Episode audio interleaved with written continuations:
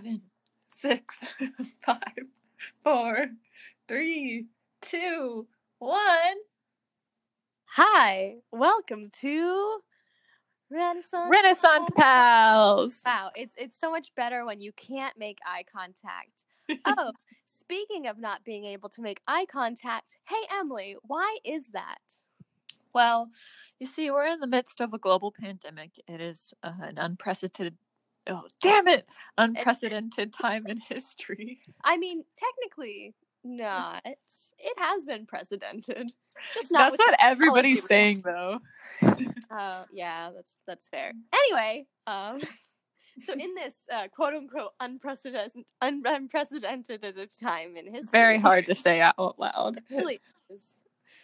Uh, we had to go forcibly on a hiatus. Yes, we were following the proper so- social distancing protocols, like the neighbors on the end of my street are not.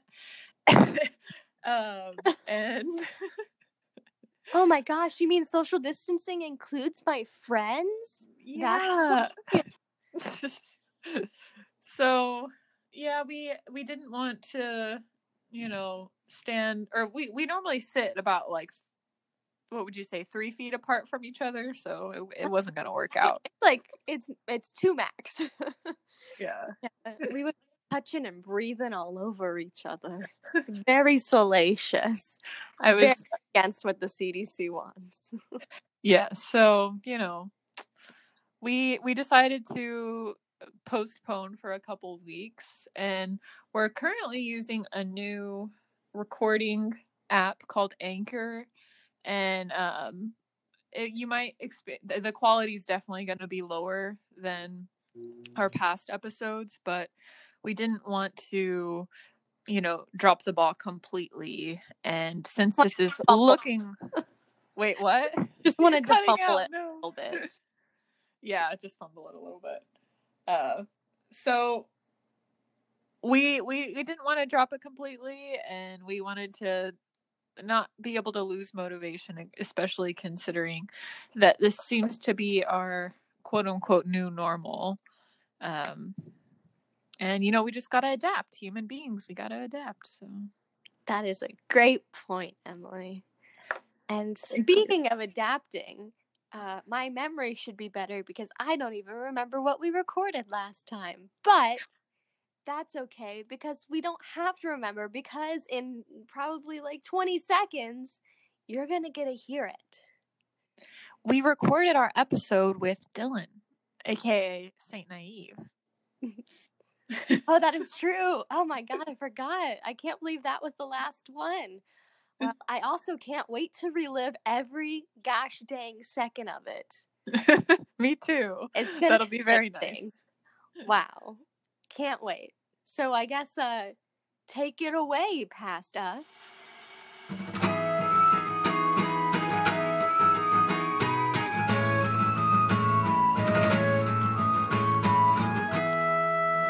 Hello.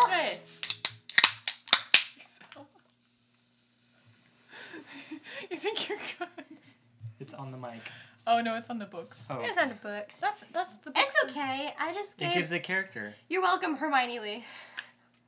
Oh, we're cheersing this time because last time we Cheers. up, we didn't cheer. We didn't cheers. Oh yeah, and then as true just out of college people, we all tapped our cups on the table first. Ooh, this is good. That's droga. Natural lime. Eh. Mm.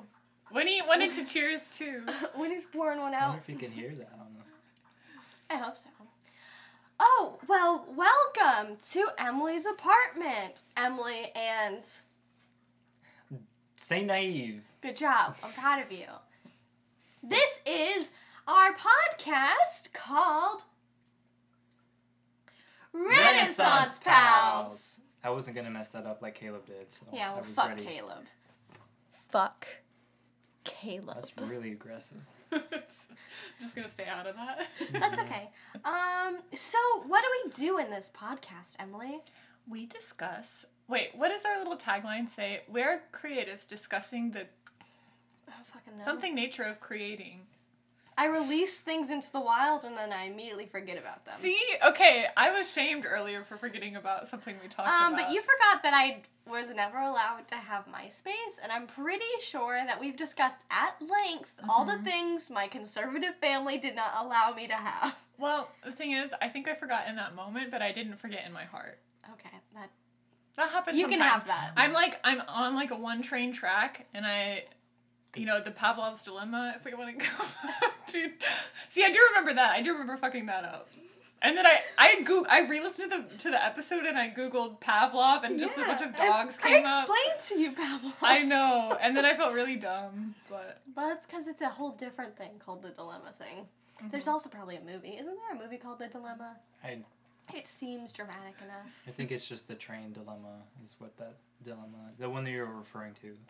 Because we're idiots. No, Anyway, so welcome to the podcast, Saint Naive. thank you. Also, just Dylan, just You want us Dylan to too. come? No, I mean Okay. I'm just saying that because this is like the first time and probably only time where we'll have the three people who put this together actually Together? I don't think it's the podcast only time. It's Well, not the only time. I was discussing with it's Emily. the first time. Okay, yeah, Yeah. there you go. So I- wait, should I be in character then? No, well, I Ah, we got a second one. Oh no! I'm gonna try my best to not do that. I think we should. Uh, well, we're thinking with with ep- or with season two, we're going to discuss.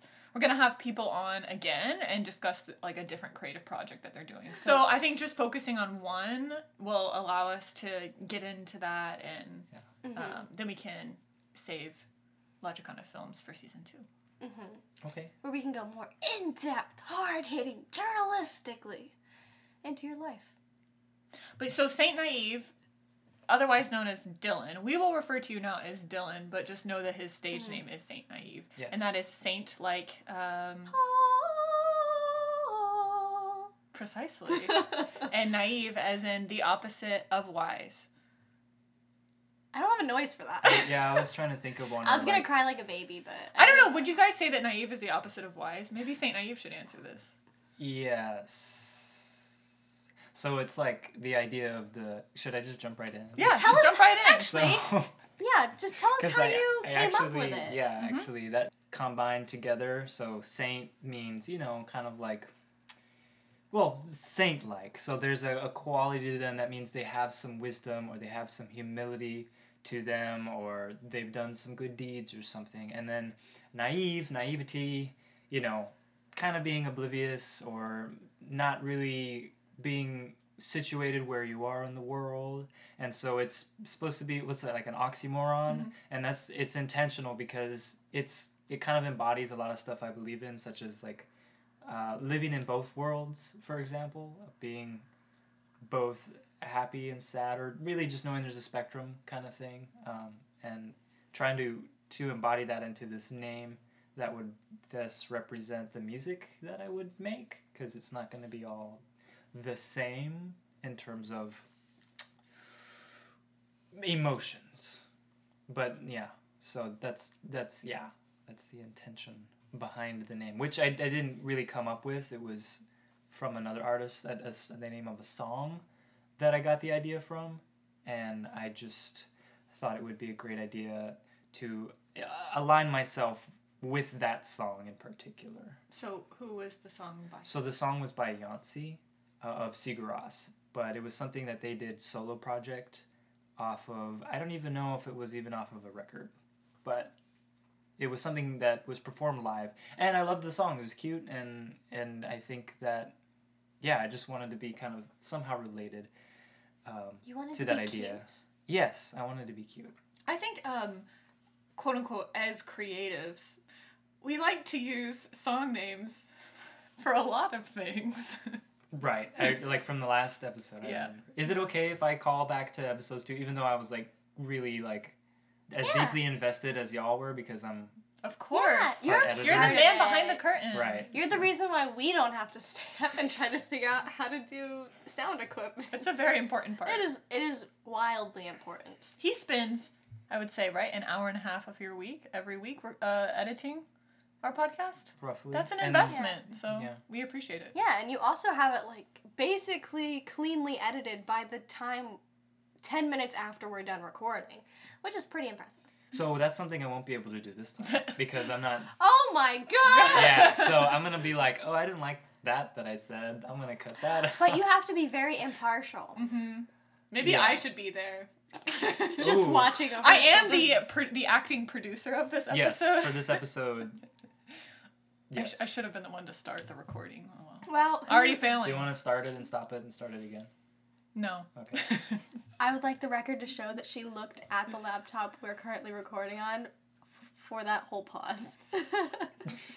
yeah, so we got the we got the setup a little different.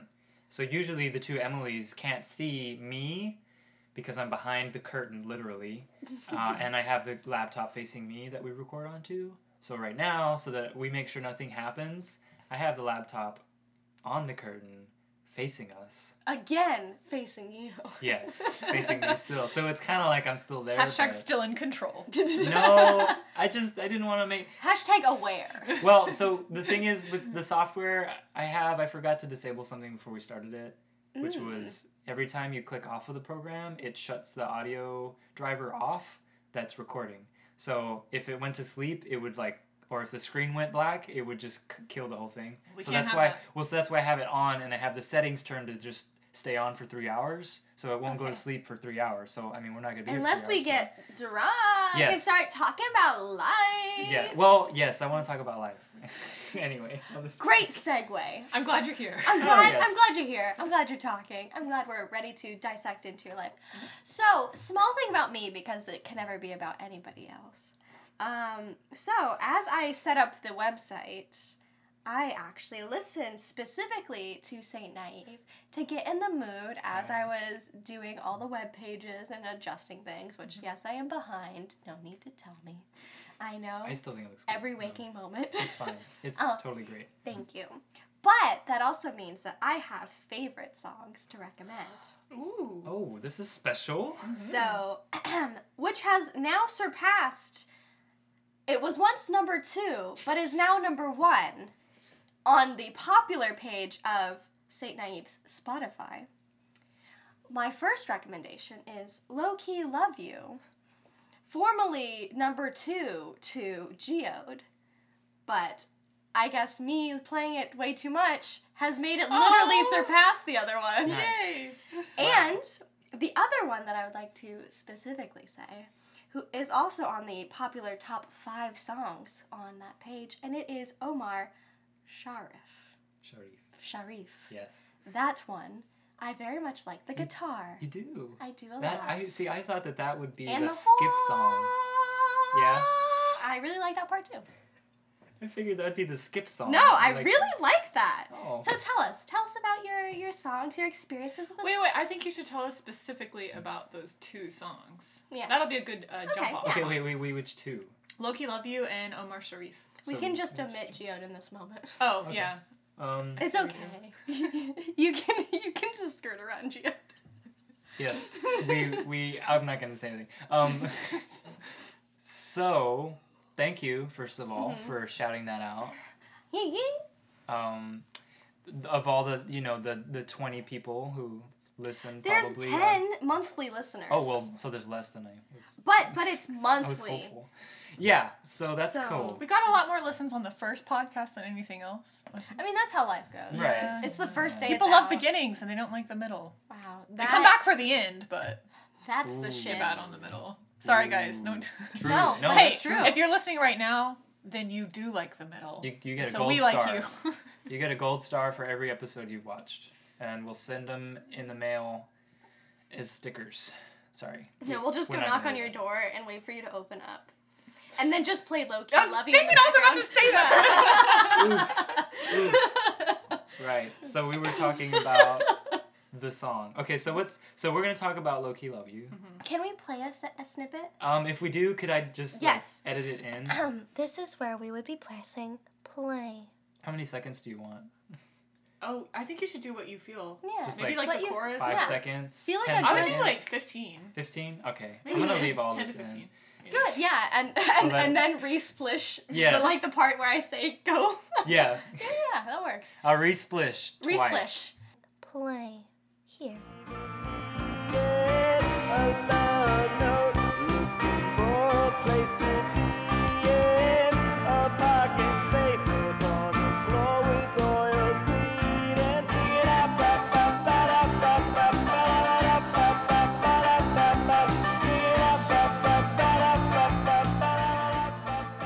Hey, doesn't that sound deeply erotic? Splishing? That sounds more like a a like a kid jumping around in a puddle. See, it just reminds me that's of like a, a really low quality porn. Splish. Yeah, it's like mom of three splishes all. There you go. It's a it's a porn. oh, It's a move. Oh, oh God. Mom, oh, I'm I- sorry. I was gonna say to hi to your mom. Yeah. So yeah, we're yeah. Okay, we went there. As they say, if you're gonna go there, go there. So and we stopped and got a T-shirt. I think you stopped and got a t-shirt. we, we stayed in the car and we're like, no, no. and I made us go back because I forgot something. forgot to wallet. Mm. So, low key love you. Let's talk about it. Okay, let's talk about it. Okay, let's talk about it. Um, what do we want to talk about it? About What? I think, yeah. Because I feel like asking you why it's why you like it. No, this is a podcast where we interview you. I know, but Don't I'm just cross curious interview now. us. I know. I'm Don't turn the tables. the spotlight's on you, bub. All right, so low key love you, I guess is supposed to be kind of like a second single, and it actually doesn't make any sense.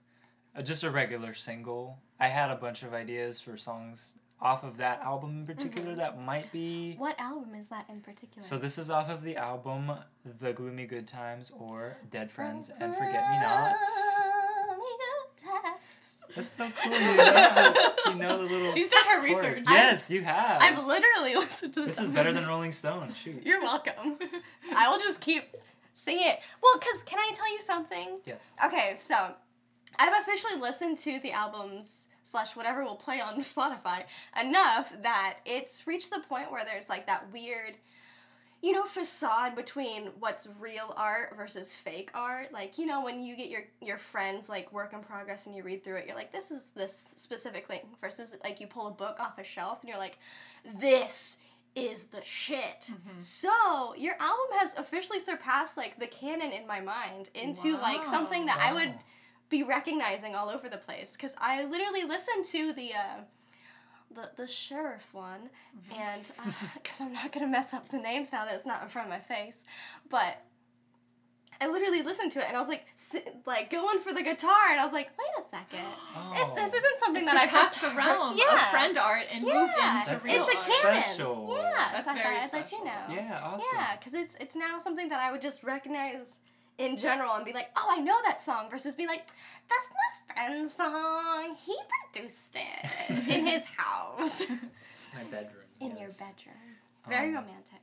Always. Um, so, yeah, two songs that I'm proud of writing because Mm-hmm. people can recognize them, such as you. So that's really cool. But to, uh, I don't know how to comment on. So what was I saying? So like, It's your second single.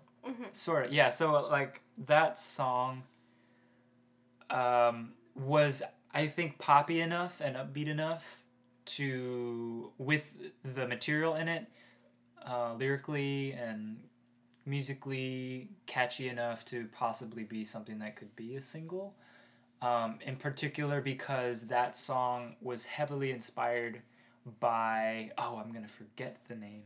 That's okay. That's what happens when you sit down at this table. Yeah, we just instantly forget. It's not the alcohol or anything. You're like, it's just- Pavlov's train theory. Yeah, Pavlov's train's theory of music. Don't worry about it. Why don't we? See, it's okay because you always can go back See, later if and just I was- splice in and be like, it is this song. Right, but Yeah. if, see, if I was behind the camera right now and y'all were talking, or behind the mic, I would look look it up and then be like, "Here you go, saved," you know. So It's I can't Well, I- save I think myself. Maybe- Yes, you can. We're here to save you with you. Mm-hmm.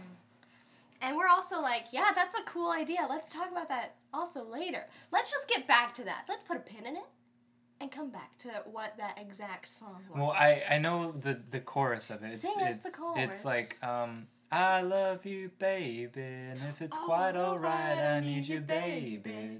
Yeah. to warm a lonely night. Oh yeah, I re- yeah, that You makes know- sense. okay, That so anyways, sense. so Yeah. yeah, there's a line, there's a little beat that happens in that song. Mhm. Ba da ba da ba da da ba ba da ba da da. Yeah, and so I was really inspired by that Uh-huh. song to write a similar song with the same kind of thing. So I kind of came up with a ba ba ba ba da ba. So what I was trying to do with that song was like update a classic in a way, which I don't know if it went off Well, well because I it's not it's not in the top charts or anywhere right now, but it might be the yeah the top charts in your heart. So that's that's very special. Mhm, And it's now number one on Yes, it is page. for yes it is. So And also, now that you mentioned the song and the part that you remember, it Yeah. does make sense because you do reference like the, the long lonely nights or the cold lonely nights or what is it?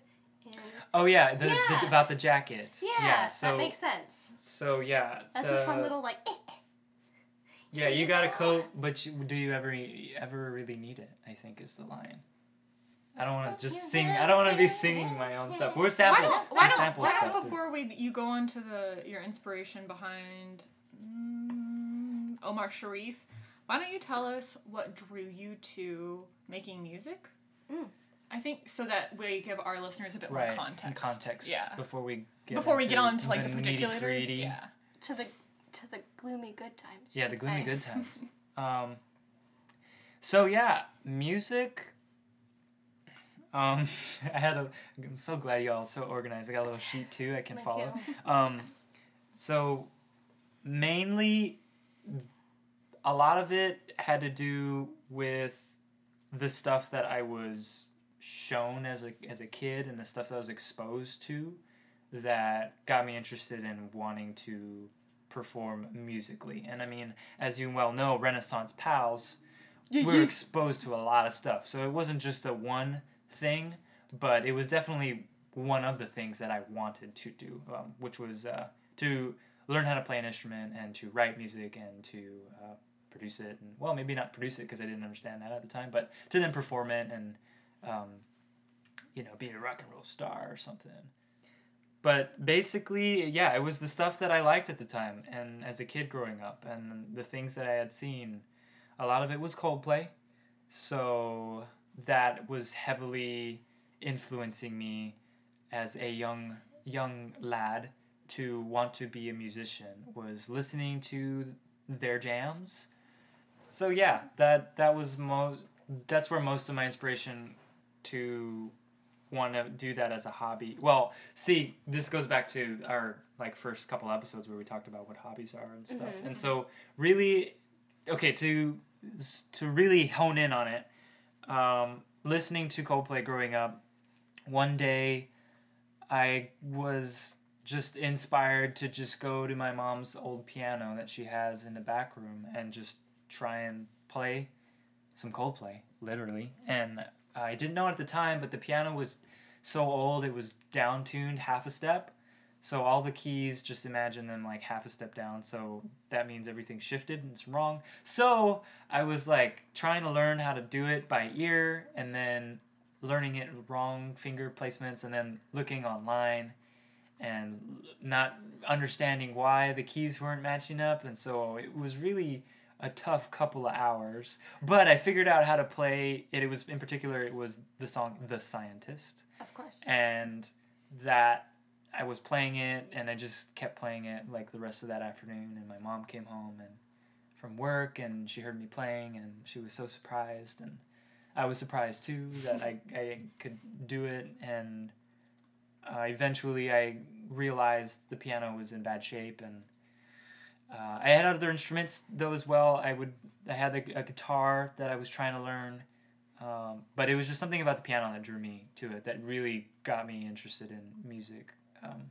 other than the guitar, I don't know why, but it was probably those those sweet, sweet ballads. Um, so Thanks, Chris. yeah, thank you, Chris. So you you had like an experimental uh, relationship with music versus like a more formal training, like being in band. Yeah, I the only closest thing I ever came to was choir, and that was up until sixth grade because I couldn't decide if I wanted to play trumpet or saxophone in sixth grade, and, And they then you really wanted you to pick. Yeah, and then I, they put me into choir, and then I was like, well, I don't want to do that because it Wait, costs what a lot was- of money. What was your Um, arts credit then for like high school? Uh, it was video arts, so I oh, went. that I counted. went That's into. cute. That's cool. What was yours? It was band. I was in marching band. Guess mine. Were, were you in like studio art? Is that your final answer? Wait. Oh shoot. Do I know this deep down and I just forgot? I think it's really funny because it's kind of telling and about each person. Oh, oh, yearbook. No, Dang it. I thought you were in yearbook. no, that What? wasn't my art credit for high school. Would you like to know? Yes. It was theater.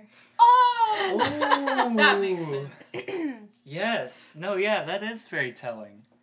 Yeah, I, I, only didn't know took you one. were a theater kid. I wasn't. I Oh. had that was my. Oh, that was your art credit. credit. That was just your art credit. I had to take an art credit, and I was like, well, I would do choir, but then I have like my sister's shadow over me because Ooh. she's really good at singing, and she Mm. like still takes choir and music classes and voice lessons right now. And then I could have done band or orchestra, and I was like, I don't want that homework. And then uh, I hated the people in theater, so Yeah. Yeah. I was in theater for like that was three it. days. Theater and was then really I shifted out intimidating. real quick. There's a lot of like, there's a lot of throat chakra energy. In Yeah, you got to get out of your comfort zone. You got to be able to stand and perform in front Confidence of people. Confidence is yeah. the medicine in theater, I would say, and I did not take that medicine. I don't think I did either. So you're you're not okay. alone. I mm, see. I could do it, and I like. I remember distinctly doing like a southern draw type See, I think you'd be really good at theater. but I was. This was before I was forced into situations to grow some form of confidence in certain places. So I Um, did not have very much. It was very small and petering. And I remember doing a scene with somebody else that I really liked, and we were friends. And we had to do it for the whole class, and I absolutely hated it. And it was just like one of those things where you could feel your whole body like shaking, but you were like trying to not think about it and get out of it, and but you could like feel like the Oh, convulsions because I would get that whenever um, it was like answer a question time you need to answer Yeah. something for any other class and i would just get like nervously shaking and i'd be like because yeah. i was pumping myself up to like raise my hand and so i'd be like Oh, adrenaline yeah. rushed I totes get that feeling. Yeah. Anytime Yeah. if we're talking in front of a group of people. yeah A and i'm heart just like attack almost. your decision that that one moment of like i'm gonna raise my Yes, hand and answer yes. this question it just Yeah. shoots adrenaline through you Yes. and you're like okay i guess i can do it but i'm so scared and my heart's gonna give out and i'm not gonna answer Yeah. the question But then you end up surprising yourself with like somewhat of an intelligent answer. Oh, Most of the time. I don't. I don't even answer. I just Oh. I just do it to experience a rush. and oh wow Stop. what a then I'm like, junkie What did you- See, I get to the point. I was the kid who would like read my paragraph that I knew I was gonna be popcorn read, Mm-hmm. and like read it over and over again, so I actually could not hear what other people were saying. So I like Yeah. derailed my own body. It's like you don't even know what's happening in the story now except for that paragraph. Oh yeah, for Yeah. sure. There's no Mhm. way people can Yeah. actually follow popcorn But reading. I just apparently analyze they everyone's do. voices and then get nervous about my own. Who who I don't know. listeners who understand who actually understood popcorn reading and the plot that was going on while kids were reading. Extroverts. I agree. uh, but like, do you ever get to a point when you're talking, and you just completely like. Like a Christmas Carol, ghost yourself. Like you're behind yourself, looking down, and you're thinking about that I, fact th- that I you're think like that's called disassociated. disassociation. Yeah, I get that a lot. Hello, ma'am. Uh, that's disassociating.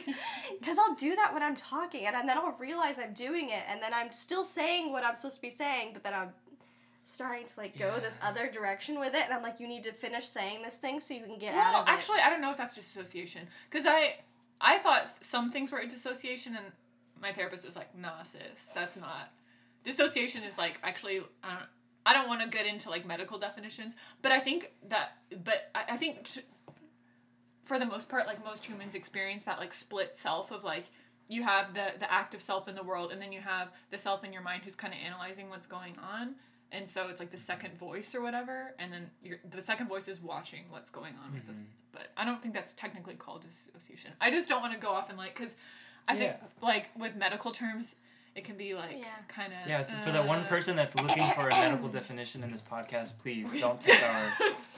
we are not professionals. Yes, we we are just Right. conjecturers. see episode one for our biases We are but drawers and singers.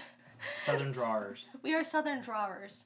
But oh my god, but have you ever had that moment where you this might be deeply personal to myself, but um where you're eating lunch for an hour in a dark room and then you leave and walk out and suddenly the whole world is so completely wrong and not real, that's when I'm like, ah, this is disassociating. See, I think that would be because it's dissociating. whenever I'm like, I feel like I'm so tall, but yet so small. None of this stuff seems real. That's where I am I? it, Yeah. And then I'll go sit in my office and I'm like, remember time is a, a, a linear thing, and also you have to work right now. Yeah. Yeah.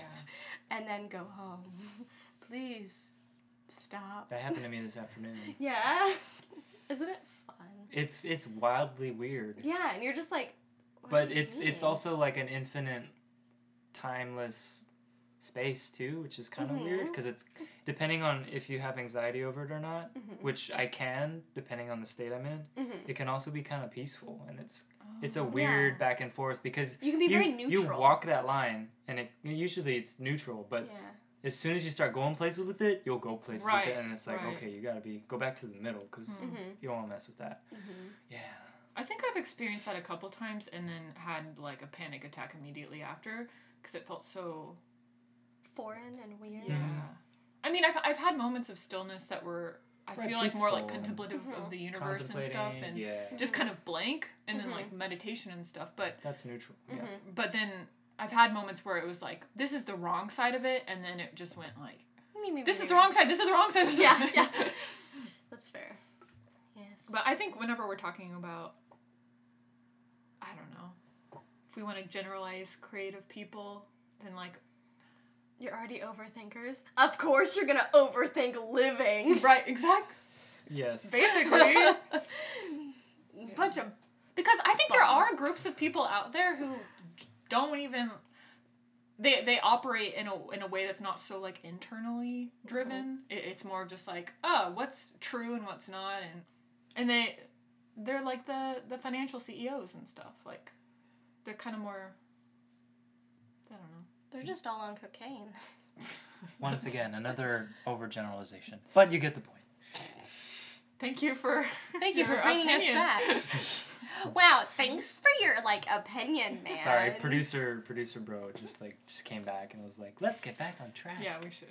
No, no, no, not to say we all weren't. Just because I I love guess. the. No, no, no. I'm gonna say my opinion and then be like, no, no, no. Let's let's. That's not what I meant at all. Wait, what? No. You just you just said let's get back on track, and then you were like, Well, because I really do like this. Because that's what I like about what I do here is that I don't I don't have to do that, and I don't want to do that because Mhm. y'all's banter should be natural and not forcefully nice channeled. no, no, no, no. Really, that's that's why I went back on what I said, and I mean, I you know, Mhm. I'm not I'm not a backsies takesies kind of guy. I just I don't know. I like saying both sides at the same time. It's just usually whatever falls last that makes it sound like I chose that one. We we are just riding loosey and goosey. Let us go to the next question. Or wait, we were supposed to discuss your other song. Oh Yeah. Yes. yeah. Give us some thoughtsies. Um. So Omar Sharif is based off of an actor. The song. Oh, now I feel it's shittier. also okay.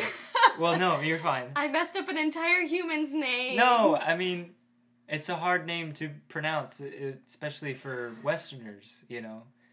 So, oh wait, I'm sorry. I know I'm gonna derail us again, but I actually this is an important point because of what you just said. Um, I actually received some feedback from a listener. Um, I don't. I'm not gonna give her like her name a shout out, but she's a close friend of mine, and it was so helpful. It was on the terms West and East. So she was an anthropology major in undergrad, and she explained that those terms are kind of like a little bit outdated, and uh, it can from like a the standpoint of like being in the United States, it's easy to like lump kind of like England and like Germany and the Western Europe and the United States into one umbrella term, Western, and then uh, countries to the right as Eastern. But that's actually like kind of like problematic because the countries in the west and the countries in the east are all like quite different and they have their own cultures and stuff so it's better to refer if you're like speaking of something in particular like by just the country um, and not like the region necessarily because that's just like lumping everybody together.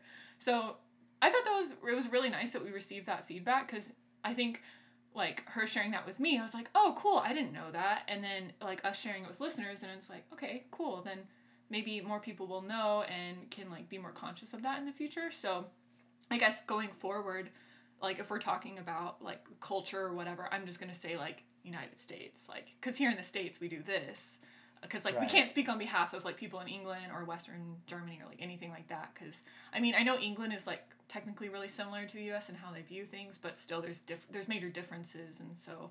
Um, anyway, that was just an aside, and I was gonna mention it, but I wanted it to be like relevant Organic. and or, yeah, so it provided a good opportunity. So Thank you. Anyway, it, it yeah. makes me want to go back to school because I minored in anthropology and now I feel like I don't know anything.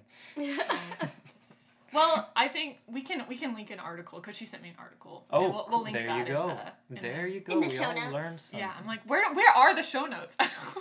so Do they exist? Because people always say show notes, and then I never know what they mean. I've never heard anybody Come say to our blog and we'll put it there. Yes, that's where these two Renaissance gals, pals, will post them. Sal's. Sals. Anyway, I'm sorry. Go Cows. on. No, yeah. So Omar Sharif was an Egyptian actor in the, I guess, the mid 50s to uh, the 80s. Um, I can't say when they passed away, but they played a character called Dr. Zhivago in a film based off of the book directed by David Lean back in 60, I think, 7 or something. And so that song kind of derives its its name and origin through that Omar Sharif directly because it's like a it's like a fun like the song uh, refers to finding a doctor and then asking for Omar Sharif and so basically it's asking for Dr. Zhivago who is a character that he played in that film Dr. Zhivago and so I was trying to make a fun like punny like joke kind of like oh yeah this this is um so it's not just it's not like about Omar Sharif but it's like about that idea of that character that he played as Dr. Zhivago uh, because it's I think the lyrics are I think I need a doctor uh, get Omar Sharif and I I like that idea of somebody asking for somebody that has an ailment for an actor when it's like I just played a character like and I like that idea as if they kind of romanticized um, this character so much that they've confused them with the actual actor themselves. Um, which you know the, the character is you know they're a doctor, they're a poet, um, and so romanticizing that, but attaching it to the actual actor, and you know it's it's kind of like arbitrary to do so. And so it, that's the uh, in so many words what I was trying to do with that song, and that's why I, I labeled it. And also it makes a great a great song title, um, and it probably and it gives uh, known to um, actors and stuff. Yeah, we do that all the time with like just use actors as I don't know, like with I can't I can't separate Rory Gilmore from Alexis Bledel. I just see her as Rory and like Harry Potter with Daniel Radcliffe. Yeah, think a lot of exactly. Can't, you Yeah. know, and so they, they just think of that. and that's the thing too i don't have any that much uh, film knowledge of the roles that uh, omar sharif has played i mean from i think che later um, i haven't seen any of those films but i've seen two uh, in particular which were both directed by david lean um, one of my favorite classic film directors. And so in that other film he plays a character called sharif ali. And so yeah i just i loved that that once again that idea of like accidentally mistaking somebody for a character and trying to use that as a scapegoat to get through whatever the the voice of that song is trying to the narrator of that song is trying to say That's wonderful. Let's play a clip. and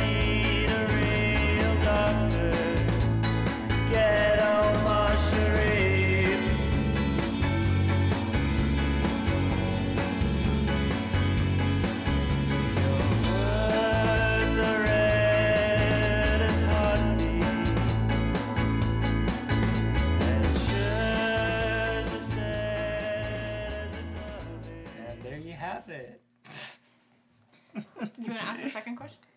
No.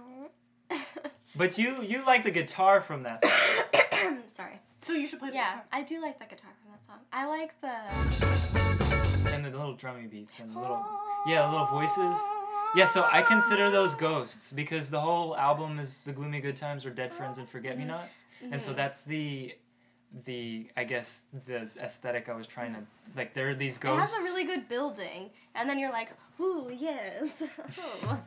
but it, it's yeah, because it, it reminds me of like the the I don't know the exact term for it, but like the twinging whenever you say the gloomy good times and in the gloomy good times, like the twingy part Hmm. that I tried to replicate, hmm whatever it's called specifically. Yeah. The gloomy Yeah. good times, the gloomy, Yeah, yeah. gloomy good times. Like, Isn't that auto tune? It's not Yeah. auto tune. It's I know, actually I was just being What a dick. is it? I'm It's- sorry. God, you're such a dick, Emily. it's actually transposed. So I like pulled. It's pulled. actually transposed. Yeah, it is. And so it's Leviosa, not Leviosa. yeah, it's magic. It's it's kind of it's like it's a dissonant harmony almost, and it, it works really Oh, well cool. because it's my regular voice layered with that, and then like a lower. So I transposed Oh. one up, one down. So there's three of my voices. So that's like Oh. manual auto tune. Yeah, I mean, As if auto tune wasn't already yeah. No, it's machine though. what? What's machine? Auto tune. It's It's, machine. It's like like, but you were using You- three layers of voice versus it being like a little dial. Well, that's you can dial all of that in, but I Mm-hmm. didn't with those. I tried my best to just sing it straight and then layer the audio. Mm-hmm. But yeah, you can go in and dial stuff um, and waveforms like very like in depth. Uh, but I do not have I do not have the money to afford an auto tune anyway. So it's I'm not saying I'm trying. PayPal's below. Yeah. uh, no, no, no, no, uh, no, please no. Cash App. Let's do a GoFundMe. Yeah. No, no. GoFundMe for Saint Naive's Get my boy an auto tune. I don't need an auto tune. That's the I point. know, like, why would I? No, no, become a pop star. Yeah, I don't know if I want to be a pop star, so that's why I don't want to. Hey, this is on topic. This is on point. Why don't you want to become a pop star? Tell us. Uh, Tell calls. us. Ooh, Exclusive. Well, Are you, is a it lot of- Okay, go ahead. yeah. Sorry, no, I didn't mean to cut you off. You're good. It's okay, that's this entire podcast. I Just started listening to other podcasts and I was like, they never cut each other off. And I'm like, do they really want to talk to each other? it's very seamless. I know. I'm like, what are we doing wrong? I'm sorry, we're not as seamless in this podcast. We need like 16 mics. so we can just mute other people and just switch between Wait, tracks. Dixie should have one. That'd be great. Just hears little jingle jangles the whole time. Hell yeah. When he's cleaning his face. and we can pitch his jingles up one and, And down, down one. one. Yes, there you have it, folks. That's how you get a sensational hit, am I right? Yes. Uh, lads. Sensational hit. So yes, pop stars. Sorry. oh, everybody in the back. Lads, lads, lads, Lads, lads, lads, lads, lads, lads, lads, lads, lads, lads, what's lads, happening? lads, lads. Anyway, so a sensational hit. Yeah, so pop stars are sensational hits. Uh, which Can we, can, pop can, we, stars. can we just call this sensational hits, sensational hits, sensational hits? You're listening to Sensational hits. Is this Frasier? We're listening, Seattle. So, I think a lot of people have a have a weird idea of what it means to be a pop star, okay. and Ooh, ooh, let's all think to ourselves what we think a pop star means so that we can see. Okay. I'm sorry, I, I did story time today, and so I'm really in the toddler preschooler mode. I mean, that's that's a nice mode to be around. I don't Yeah. mind it. Mm-hmm. Okay, so It's very everybody universal. think about what you think being a pop star means. Okay. Alcohol! think and sip. Really, we only have like one drink while we're on this I'm good. I podcast. mean, I know, it's because we're so fucking lit. we're I'm just a lightweight. That's just the truth. Yes, two, you heard it, Two-thirds you heard us it from lightweights. here. you heard it here first, folks. That's what I meant. Exclusive. to like you heard it from here. You heard it from here. We are moment. highly specific. You heard it from here. Wow, we're all over the place. We really- So are we gonna talk about Sorry, I. I what we think of pop stars? I accidentally sang that in my head, and now it's it won't stop. And now it's out. It, it, it's never gonna be done.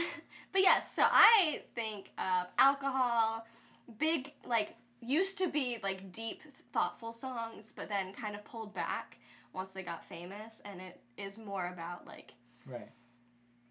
What has the coolest beat, which isn't necessarily the worst thing, but it's also like disappointing to fans who followed them the whole time. Yes, I'm thinking about Taylor Swift right now oh. because like she started off not that she's not bad. She's fine.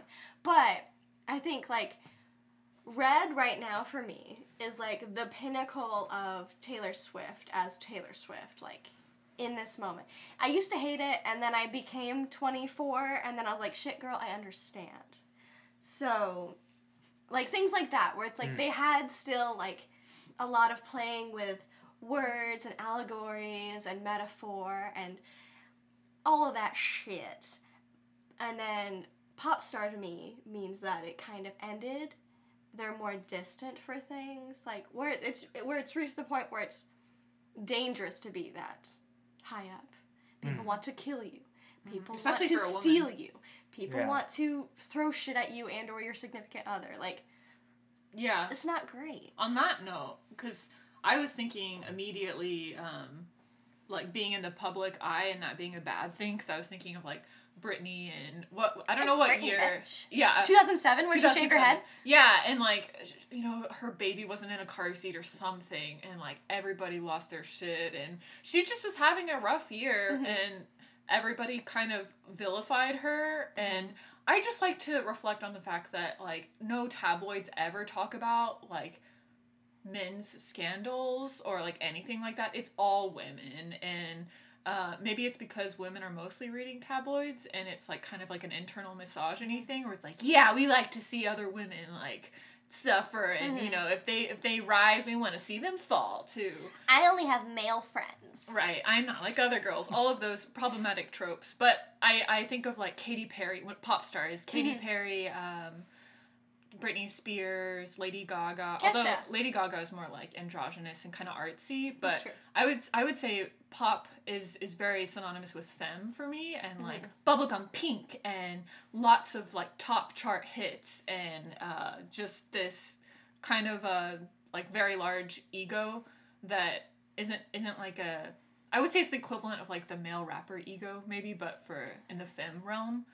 So that's my definition of what a pop star would be. All right, I, I agree completely. There's a lot of uh, headspace that's probably um, too outer space for um, everybody else listening to the music, and a lot of people will try to jump and climb to that space for the wrong reasons or maybe the right reasons. What do you mean outer by outer space? so like you know, when people reach that level, there are things that come with it, such as um, um, egos, or and if if it wasn't egos, other things like you were talking about, like threats and like uh, being in the public eye and the stress that they can have on somebody, and not really having any privacy and stuff like that, and um, money issues and um, when it comes to your art, what are you going to do with it? Are you going to sell it out? Or are you going to try and stay original?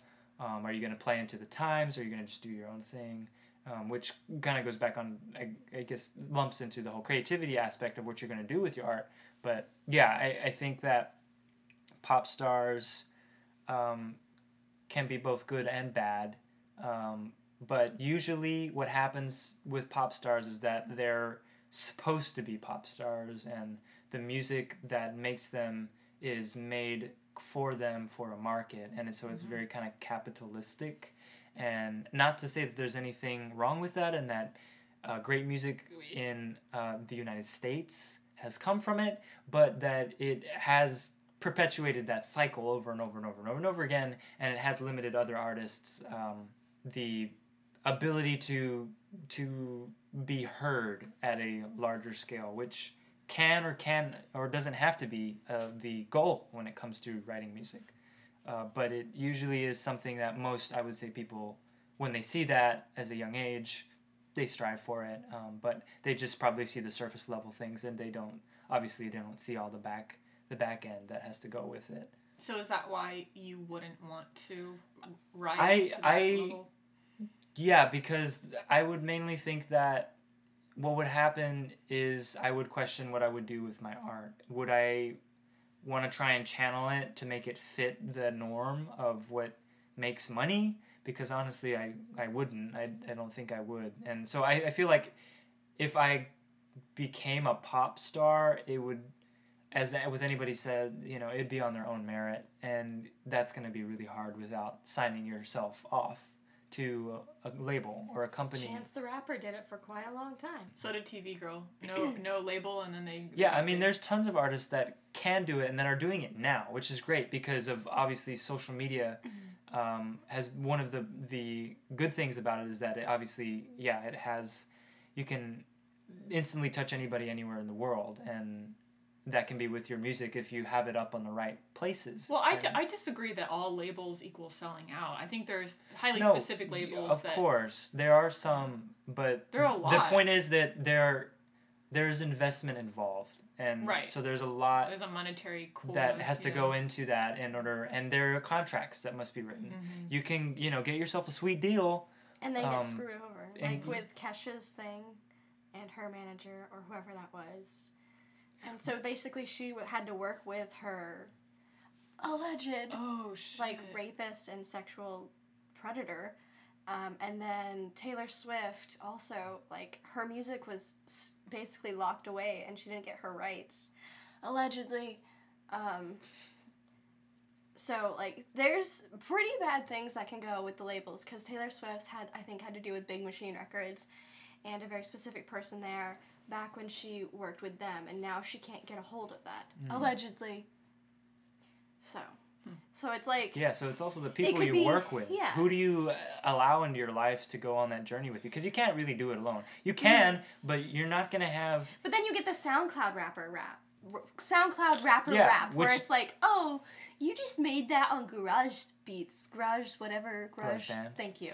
I was like, I'm just gonna keep saying things that could possibly fill out the second Garage part of Garage. notes. Yeah. Garage like, cars. Cause it then they'll just be like, oh, why don't you just get a face tattoo, you twelve year old Garage Band SoundCloud rapper?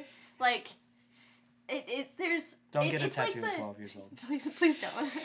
I think that points to the larger issue here and something that we're exploring on the podcast, which is what it, it's about. I guess external validation Mm-hmm. versus like internal motivation and like what it because I, I think we have this desire to be as writers to be published by um, a publishing company and maybe as musicians to get signed by a label because those in a way like affirm that you're good Valid. or yeah and that like oh yeah you you aren't just pretending but um why i i want to question what's so bad about pretending and having and pursuing a hobby and not wanting to necessarily like you said be a pop star but Right. just play music Yeah. I will play the devil's advocate for this because people need money.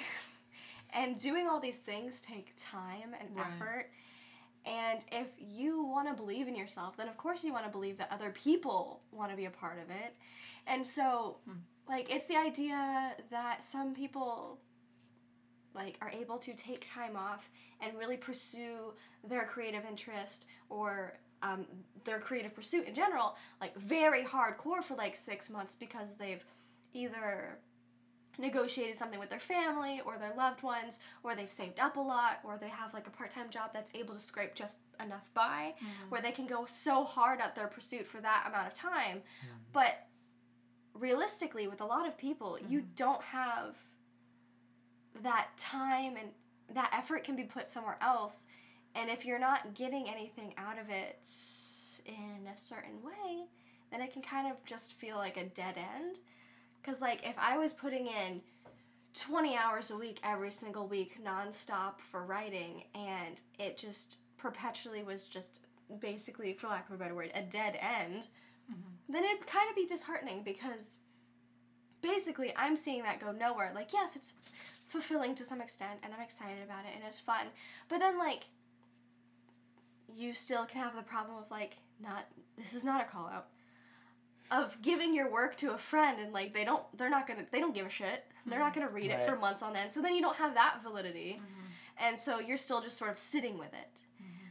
So also like if you're a, a singer songwriter and you put your stuff on a bunch of different platforms and you're like, hey, can you please stream it? Can you please listen to it? Can you tell me what it's like?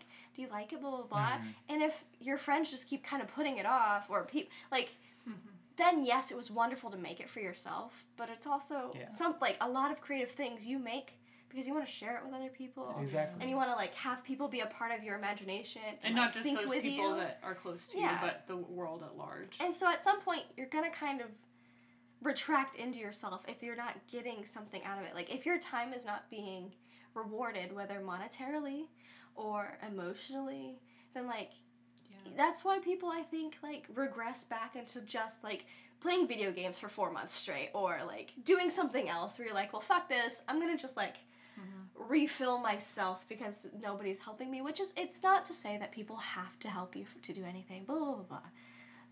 We don't want to do any kind of like emotional like leeching here, but you, you, you- that that's my two cents. Is I think that yes, it is valid to say that we shouldn't have to rely on a system that involves money and have that be like the be all end all, but mm-hmm. also I know with my job and I know a lot of our jobs that we all collectively as a people uh, as a podcast have that if we put in basically a part-time job and we're getting nothing from it, you're not going to want to do that thing anymore. And just like being able to make pennies on a self-published book or like eventually like the possibility of someone paying you to come sing in their lounge or something like that that it's like that's the thing you need to strive for because financially you have to be realistic in those moments i'm here to be creatively realistic with Creatively people realistic. I think I have some thoughts, but I think we should see well hear your reactions, Dylan.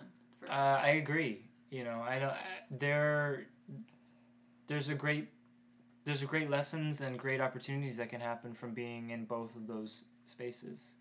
Uh, being in a in a completely independent space, and then one that eventually lends its way through whether time or growth or sheer luck or Mhm. you know even connections with other people that you have to get all of a sudden to that level and then make that choice of like do i want to do this or not you know and uh, do i stay or do i go now yeah Mhm. you know not to to we're gonna start si- the rest of the song the rest of this this podcast is gonna be karaoke um, hell yes oh God. no um but yeah i it it it also there is that once again that you know people that like to just make music for themselves and don't don't really mind if it's just their family or if it's just something that they do for themselves. And and usually though i would say with most art um people make it so that at least one thing I don't know what it may be, if it's their pet, or if it's just a bird, or the wind to touch it, or a friend to see it. Usually, people create something to, to have something else interact with it. like a connection Yeah, It's some like kind a- of it shows like a little piece of yourself like Yeah.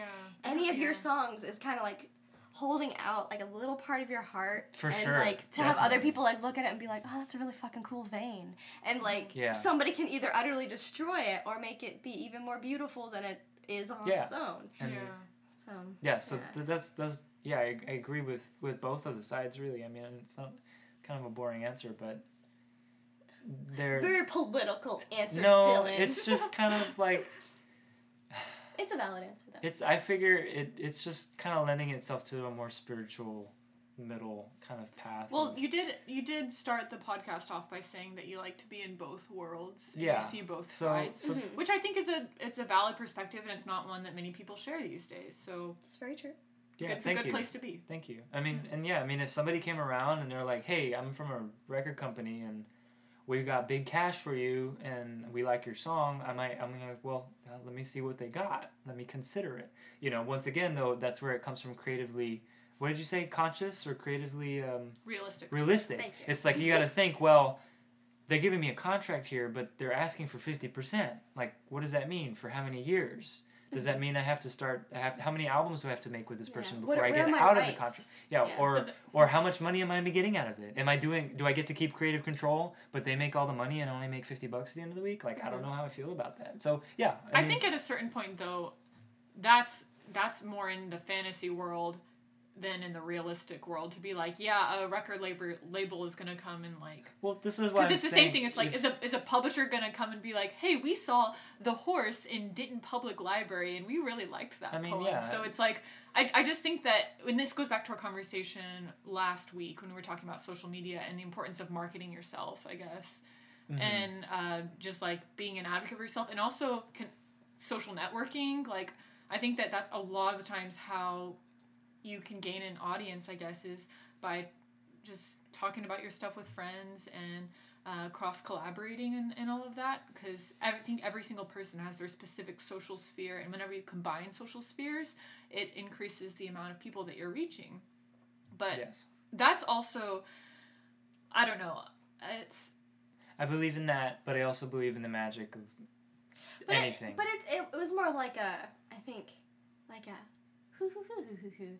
Kind of like somebody could go into the Denton wherever, I know you said the specific name place, and see the horse. Mm-hmm. And they just might happen to be starting up an online poetry journal. And they mm-hmm. could be like, this shit fucks. And they could just be like, oh, I do want, I want to talk, contact this person, this person, this person. Please give me their info. yeah, Like it can happen.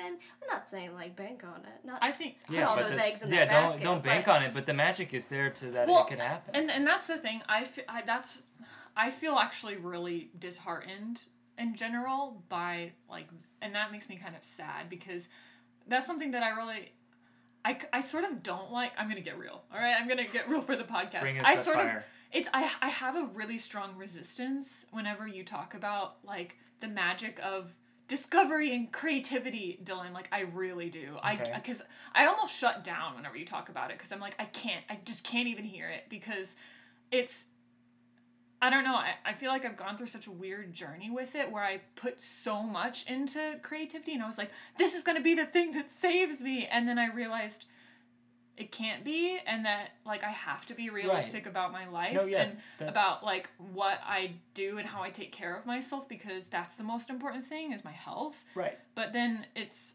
and, and so I- don't think that you're obviously like you you can approach it in your own way from a healthy perspective but i i do think that uh, like if you've tried pursuing like a creativity more intensely in the past and you felt like you've lost yourself in it or that it's It's like holding grains of sand and you're just watching it and you Yeah. can't ever like catch them all. Water, I guess, is a better Mhm. metaphor for it. it can it can be really hard to like I don't know believe in and be optimistic and I'm something that I'm like really trying to change and find like more of a middle ground with Mhm. because I don't want to be a pessimist about Well, it. I Right. feel like there's definitely optimists and pessimists in the creative community, and it's really hard, I think, for.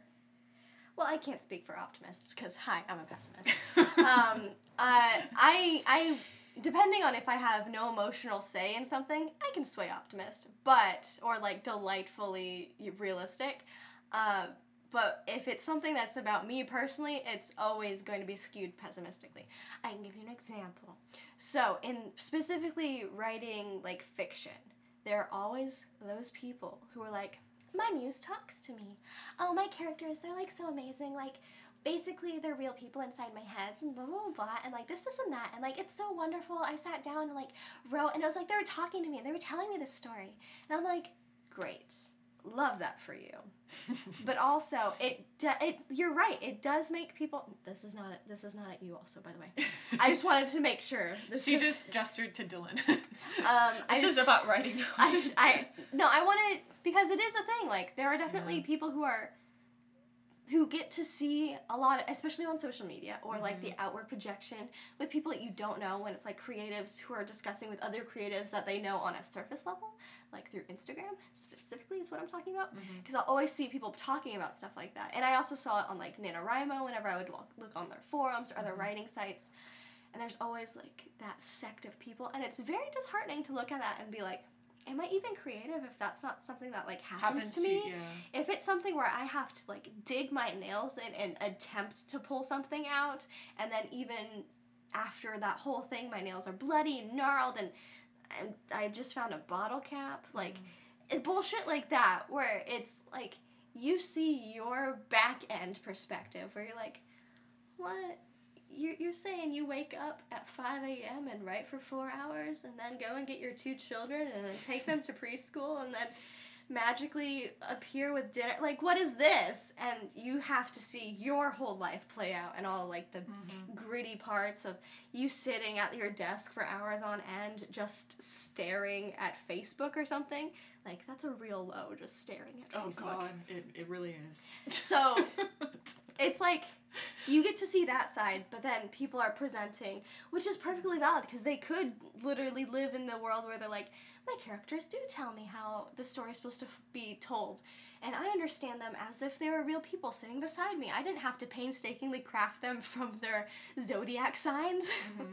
like Yeah. things like that, which I think.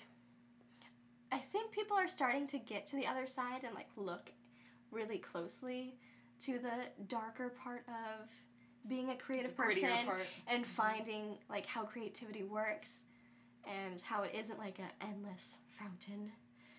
And sometimes it's just like holding a cup out and like waiting and then being like is that i can't tell if it's full yet. I can't hear it anymore. Like when you're at night trying to fill up a cup of water and you're like i'm just really thirsty. That's not no that's not enough. I need to uh, is that that's still not enough.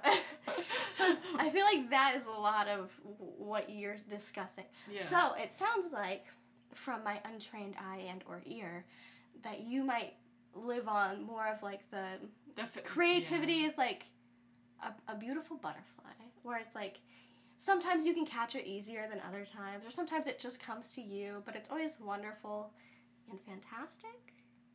Correct me. It's it is wonderful and fantastic, but it's not always wonderful and fantastic. I mean, sometimes you know that butterfly comes to you and it's just like literally just not even a butterfly. You know, it's something else and it stings you because you've It's been not a butterfly. You've been yeah, it's a wasp and even the wasp can be sure, you can turn that into inspiration Mhm. as well, but um w- with regards to how I feel about you know magic in terms of you know uh, you do have to be realistic and yeah you can't just expect your stuff just because you put it out in the newspaper to all of a sudden make you famous and i'm not saying that's where i'm coming from with that i'm just Unless you're Christopher Paolini. yeah i, don't know who that is. Eragon. That book was self-published when Oh. he was 17. Well, there you go. So, and this is what I'm saying. This is where that, that magic comes from, and Yeah. so those things do happen, and that's that's all I'm trying to say when I do say that is that, yeah, sometimes that stuff does happen because you put your stuff in the right place at the right time, and Mm-hmm. I think that the internet, you know, Mm-hmm. and has allowed that to happen to a lot of people Mm-hmm. to just put your stuff in the right platform at the right time, and other people have discovered it, and they've been able to, you know, they go viral. Yeah. go viral, if But you will. Yeah, I was actually thinking about that in accordance to Post Malone today driving over here because apparently he's in a movie. If you go on Netflix, he's in one of the top movies. I don't I don't know what it is. I just Hmm. remember seeing it. He was in a prison and I was like, "Glad you got those face tats. This is helping you out, dude. Like, Ah. fuck it up." But like I, and then I started thinking about it and I was like how people would presume that he just like shot up here and yeah he can take a while to make a cd and drop it and then it's gonna be big blah blah blah and wait a while and perfect it quote Mhm. unquote and then like drop it and people he'll still have that huge fan base and then i was thinking like oh well that's wild because you have to reach a certain level before you can get that as your baseline Yeah. and then I was thinking about like, of course, his SoundCloud days, like when he was still in Grapevine, like all the work, like day in and day out that he had to put in just to have there be even the slightest chance that that moment could hit where it flips and he gets on the radio. Yeah. And then um, there's a saying. Not, I was gonna be like, there's a saying in publishing, but but like what what you were talking about, where it's luck. Everything is timing and luck. I think any kind of publishing platform, whether that's for books, for music, for poetry, for other things that I can't think of right now, all of it is timing and luck. Because with specifically book publishing, everything you're reading was found and perfected like a year to two years out. So the trends we see are technically already old trends. Like if you Right. started writing a book right now, specifically about fairies, I'm adding myself super hard right now. Like fairies, but also with a, a, a bend that has to do with uh, European folklore. That shit's gone. Like you can't start in that right now and get it going. So it's like the whole the luck thing I think is like the biggest both downer and neutral positive moment. Hear me out. Because it's a downer because like, Well, God damn it, then that means that at some point, like, what if I don't even make it ever because it's just luck? What if the person next to me makes instead? What if that bitch, that other chick that has a podcast like does it? Ah. like that's a whole different deal versus like, okay, but you know what?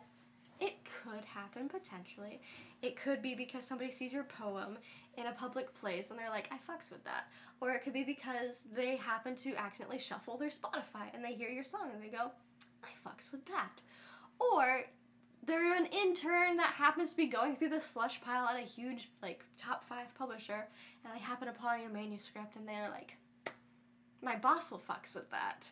So it's like everything like that delightfully like neutral thing. Like you can't make luck. Luck will make you.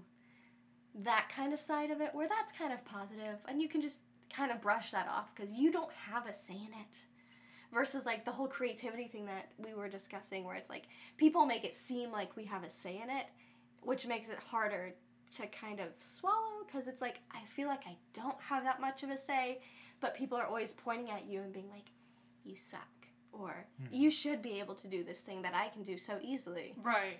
And I think that's where it comes from is like the the perceived amount of ability you have to change it. Well, it really goes back to the American dream of being able to Picket just fence. pull it up with your That pull up those bootstraps, bootstraps Two and a half kids. and then you're on your way and the thing is it's like there are like so many systematic inequalities at play Mm-hmm. here like technically you could be promoting Saint Naive 24 7 Mm-hmm. but you're working fucking 12 hours a day and you're doing like hard work and Mm-hmm. it's it's one of the it's just Right. it, it's not He's buff as fuck right now. I'm, I am not. I am less than 115 pounds. So there you go. The- buff as fuck He's buff as fuck though. I hear that though, and and I mean that's the kind of the lucky the lucky element that you could have at play with it being that I have the opportunity to put my stuff online and just leave it there mm-hmm. and let it kind of self promote itself, if you will. If mm-hmm. somebody happens to misspell something and they're like, "Shit, I I found this by accident. It's fire or it's ter- it's trash," mm-hmm. like But that then can they're like, happen. "This is trash fire. Let me show it to all this my is friends." this is gonna be a dumpster Reverse fire. viral. Yeah, reverse viral. There you go. But I guess I just want to say that even though I resist it internally, I do I s- it's it's nice. I don't know. I just I guess I'm I resist it because I I feel so like just You have a personal horse in the race. Yeah, and, Yeah. and and and it, it just feels like a bl- like maybe a block that's there within me whereas i i feel in other aspects of life op- uh, optimistic and firm mm-hmm. but in in this realm it's I, I don't feel as much that way but i know that you have yeah, been I in, mean, to each their own, too. Mm-hmm. I mean, right i guess it's good to have a, a balance yeah, Right. and I mean, that's but i just i hate being i don't i feel like naturally i lean more towards pragmatic idealism. Shout out darren because you told me that and i like really latched onto it and it brings me comfort. We know you're listening. We love that you're listening. but um like so be, being in the realist realm i'm like but this doesn't feel like me. And then it becomes about me and then it's a whole thing. I'm like i don't want it to be about me. This doesn't have anything to do with me. So you know anyway But it's natural to feel like because it, it is hard because sometimes we'll be talking about this and this is all very personal things. Like it's all about your views and the ways that you express your soul through your flesh prism. Prison.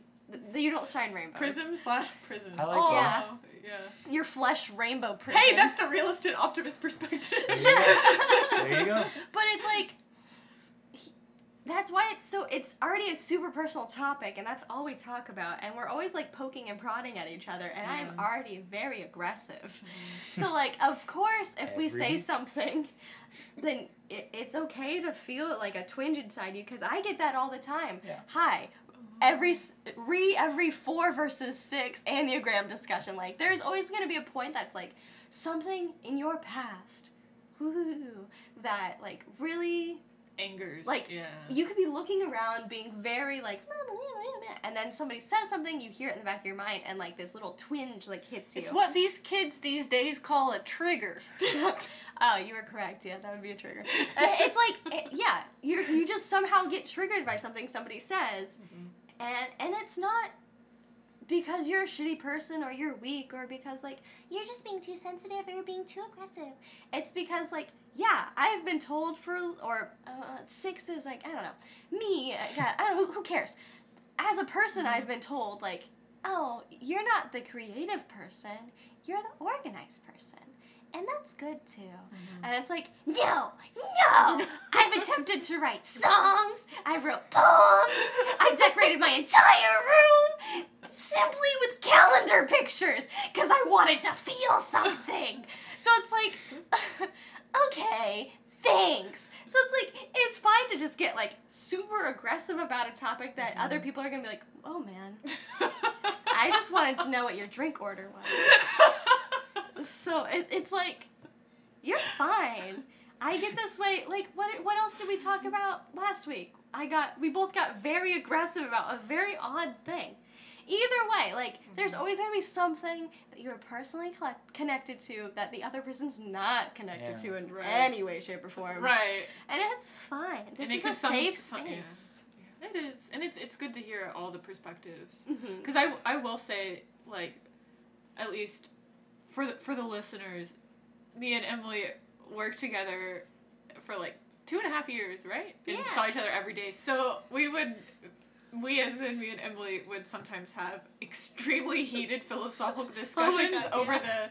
the the little like uh, I. Skype IM thing, and be like, "But this is my perspective, and I think that you're wrong." And this is, but we wouldn't say, "I think you're wrong." We'd be like, "I." You would say that's fair a lot, and but but but, and then so Yeah.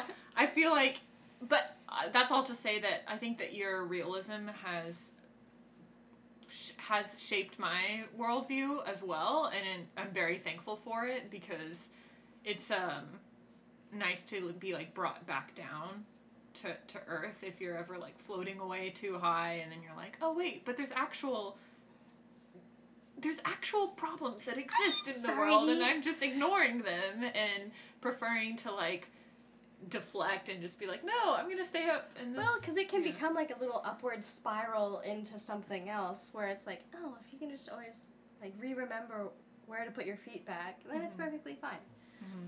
and in the the upward energy is still needed as well Mhm. to, to to lift projects off the ground i guess Mhm. Yeah. So I, to Back to you. oh yeah no. um,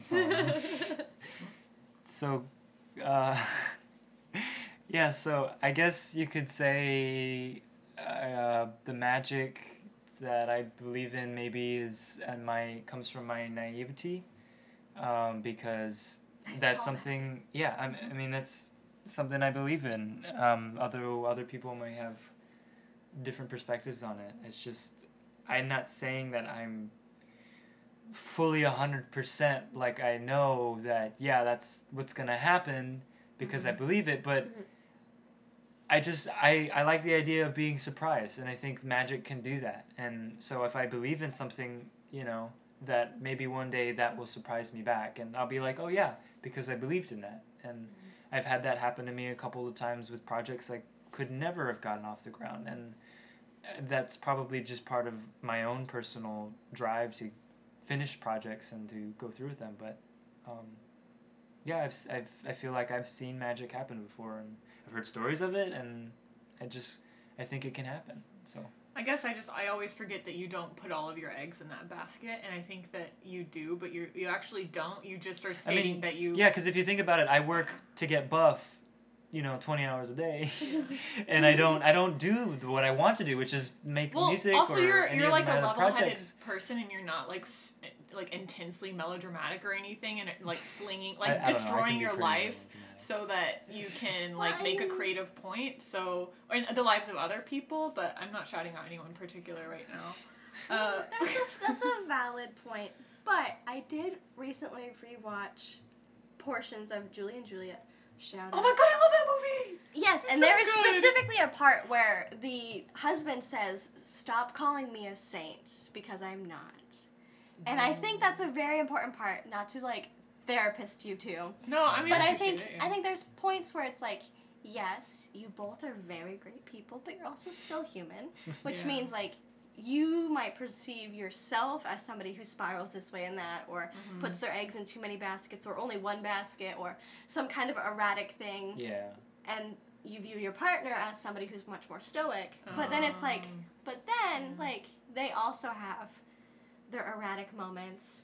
They're crying in the dish pins, things like that, where it's like everybody has their shit. mhm. And uh, to quote that man from Julie and Julia, it's it's okay. Like that was really not a quote, but like.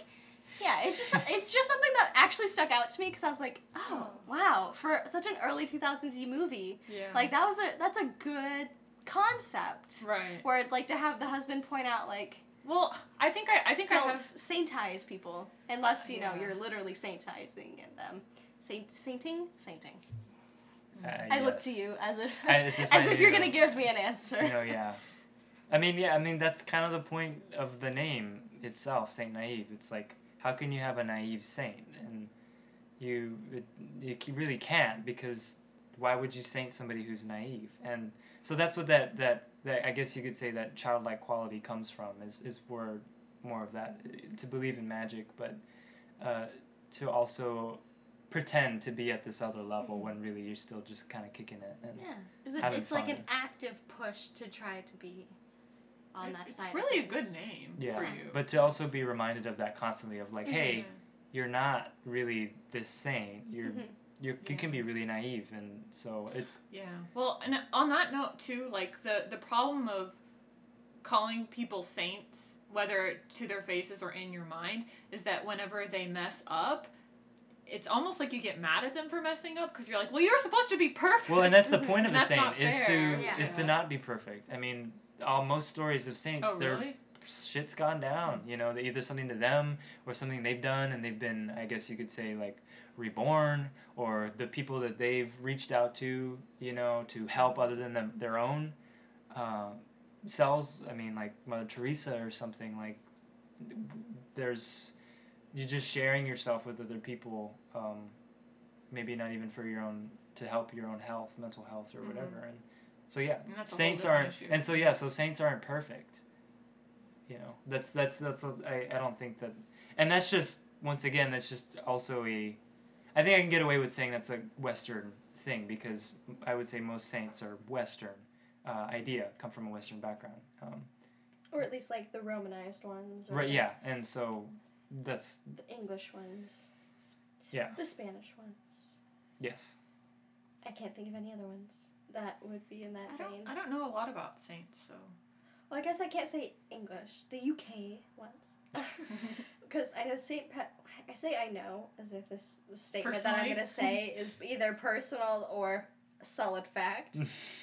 but I, I understand to some extent that St. Patrick, like, rid, let's say, a UK area of snakes, and that's why there's not supposed to be snakes on a specific aisle hmm. slash location in the UK. Right. Interesting. Yeah. if it wait is it I want to say it's Ireland, but I also don't want to commit to Ireland. Well, no yes St. because St. irish Patrick's Day is an Yeah. Irish holiday. yeah yeah. So that would make but i don't know if if that's part of the uk It seems like there would be a lot of snakes in Ireland. I think it isn't it. What? I have no idea. This is- Because that's a tricky. That's a yeah. tricky, tricky question not to ask Americans, and then Yeah. Oh, yeah, yeah, you, 'cause that's then you that's something into- that mhm. that they will get upset at because Yeah. they're like, you should know that, and it's like, We're not The taught that same- ever. yeah, And we're that not. is pretty shitty. Yeah, Like, side note. If we we can have a whole podcast on how the American education system failed us. yeah, and we it's can just also talk about how the American health system has failed us. we Also can talk about us. Columbus Day. Oh. yeah, Indigenous Day. yes, but we won't we'll, we'll, we'll stop there. That'll be for another podcast. we should go to the next question. Well, Do you want to do the the rapid fire ones? We did not do a creative shout out, however. oh yeah, so we can just do Oh, that and I can splice it in. Okay.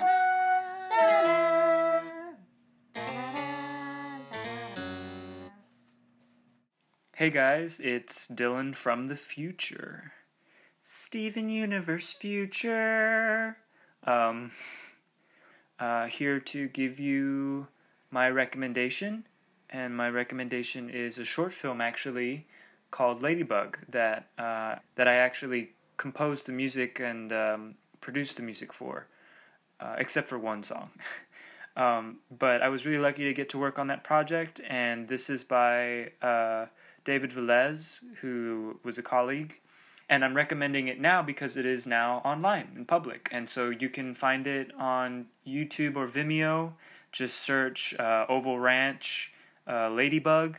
Or you can go straight to uh, David's profile at AM underscore DAV. And I'm sure they'll put all the links to that in uh, the show notes, as it were. Um, but yeah, go check that short film out and um, check out the other stuff he's got on his channel. That, that was beautiful. Thank you. So I think we should get into the rapid fire questions because We're we, running hot we on didn't time. stop talking. I wish we could have gotten to some of the other questions. Do you want to ask them really quick I- and add them I as part that of the rapid one of fire? the ones that I, I'm really interested in hearing it because I'm really because I know you, and I want to know, more about it. Him. Remember the Bible? You knew. Anyway. You can um, ask it to me. Do you feel pressure, whether that's internal or external, to meet certain creative goals related to music making? Yes, I do. And I mean, it's not just music making, but there's a whole bunch of That's for another episode. yeah, Love making. yeah. Um, there's a lot of creative uh, poses. No, um, there are a lot of. What was the question? I'm sorry, I didn't mean I to got derail totally it. thrown thrown off with that one. Do you feel pressure? Yes. Okay. So I li- I feel both internal and external. I mean, the internal ones, um, they they obviously go off of internalized things that I think about myself that I should have do. Just as we were talking about earlier, um, like something that to like I forced myself to do this. I put the calendars everywhere, you know, to get myself in that headspace, and nothing happened, you know, and so definitely internal pressures of is this even good enough? Uh, Should I even share this with myself and to somebody else? Um, and for external, all those things that you're fed every day, you compare yourself. I mean, human beings, we just we love to typify things because it's how our mind works, and so it's like we see something opposite to ourselves and we label it and we go, then we judge it and we like that's that's where I should be, you know, or that's what I should be doing, as we were also talking about earlier. I mean, th- this question ties in really well. Um, it you you could also just see things that you that you love and be like i'll i don't know if i'll be able to get to that level and it's like should i even try to get to that level because is that what i really want? Mm-hmm. And so that kind of goes back that that internal external thing jumps back and forth between itself mm-hmm. depending on what you're even thinking at the time or i mean or, or where you are and what you're exposed to. And and a lot of it has to do with time too because a lot of people don't have time to do it. Or if they do they're really bold and props to them for taking six months off and really hitting the grind and then hoping that maybe something will happen of it. But i feel like really in truth people that do it for themselves um, to share for their immediates is probably the best way to go about it because you know i i don't claim to be a, a pop star but i feel like i am in my own world because i've created my own world in a sense. You know i've created these albums um, even with other creative projects through film or whatever like i i don't pretend i am that. I believe that i am that because i've seen the work that i just did that proves that i am that you know? So i don't want to say that i fake it to i make it. You know i've made it in that sense. I do that. That's what i do. It's i mean i do a whole bunch of other things but that is just one of the small things that i do so i can kind of put that hat on and go you know i'm a f- filmmaker today because this is what i'm doing. And it could be on the smallest scale ever. It could be on my iphone you know um, and a lot of that too it's even if you wanted to really strip it of of anything and we go way back or if we go to people that you know don't have access to technology and and things in the first world or second world country you know just just playing a beat you know singing and making sound for just for example for music um, they're sharing that with themselves because they're washing the dishes maybe or they're beating out the the the laundry on a rock and they're with their parents or their family and they're doing that. And so they are they're they're a pop star or you know they're an opera singer in that moment because that's the energy that they're channeling. Um, you know just because you're pop star doesn't mean that that mode or that feeling has to be exclusive. And i think a lot of people think it is you know they need to be high on cocaine or they need to be up there somewhere you know with their faces everywhere. But you know i a lot of those feelings and feelings are strong and they vary. They can be very weak with some people very strong with others and they affect everybody differently. But in truth they're they're all the same because we're human and we we can experience that range. And so just because you're at that range of of pop stardom doesn't mean that you don't have to that you can't feel that as a five year old squealing in a go-kart or you know on rollerblades. So yeah that's that's just that's how i feel. That's what i guess fuels the um, internal external um, choices and uh, feelings and that i have about that pressure to to create. Beautiful. Yeah, sorry. I try to make that a rapid fire thing because I know that's what's coming up next. So I was like, I need to, I need to answer that fast and not like take up too much time. But I feel like I did anyway. No, Oh no, you're good. Do you want me to ask Mhm. the? go for it. Rapid fire. Sorry. That's cute. Mhm. Um, Just take that clip and put it in Just put every in future every- episode okay, before sure. we do rapid Yeah. fire. please keep doing producer things while we're done. Yeah. Okay, so I'll ask the second one. So- Rapid fire. Okay, Dylan. this is rapid fire, so only like one sentence or two sentence answers. I'll try my best. Try your goddamn best. If it's one word, is it okay? Oh wait, no, you said one sentence. Okay. I mean, one word's fine too. We'll take anything that's rapid. What is your favorite chord slash musical note? Uh, I'm not gonna say it's an E, just because that was the chord or the key that I wrote the song for the podcast in. But there's a chord in a Coldplay song. I don't know what it is, but that chord, and it's off of the song Amsterdam. Okay. That's the chord. that's cute. What was your favorite childhood TV show? Oh my God, there's just so many. But uh, if I to make a sentence out of them, probably like No, you have to choose one. Oh, I have to choose one. You can choose three. Okay. I'll just do You one because it said That's what was your favorite. Yeah, It, yeah. it said it was Two. your favorite. Two. right? You do top two. two. One and the one you can't live without. Uh, so Avatar: The Last Airbender. Okay. That is a fantastic. Did you watch that as a child? Yes, I did. Okay. Um, I As an mean, adolescent. I mean, I must have been like 15, but still, I don't Okay. care. That. That's all you get. What's the next one? Um, as a child, I would say probably Hey Arnold. Cute. Okay. or Mythbusters. No, I like that one better. I feel like that one's more you, Mythbusters. Okay. So, the last and final question Saint Naive will be asked on this episode. If you could be a world city, which world city would you be? I would be the great city of Chichen Itza back in, I don't know, BC times, up until its collapse. Which region is this in? This is in the Yucatan Peninsula in Mexico. Beautiful. I think that probably one percent of our listeners will know where that is. Yeah, I was like, initially, I was like, it's gonna be Amsterdam. Oh, really? I voted so Oh, hard for it. That's good. It- You're right. I should have known, but I also was like, he gives me like Dutch bike vibes. I mean, it would have been that or uh, I don't know. Actually, I don't get Dutch bike bike vibes. I don't think you fit that niche. Spaden. Uh, I mean, I guess. I I guess I can't say. It's it's really. I though, mean, there's a sprinkle of that, but that he you have too many different niches mixed in for that for it to be purely that. I think it. But I feel like I'm just saying, like I feel like it might not solely be that thing, but I feel like it's like a nice location that it can kind of like cater to all his needs, you know. I disagree. And I mean, well, that's I don't know. And that's the podcast. so thank you for joining us this week, and thank you to Saint Naive.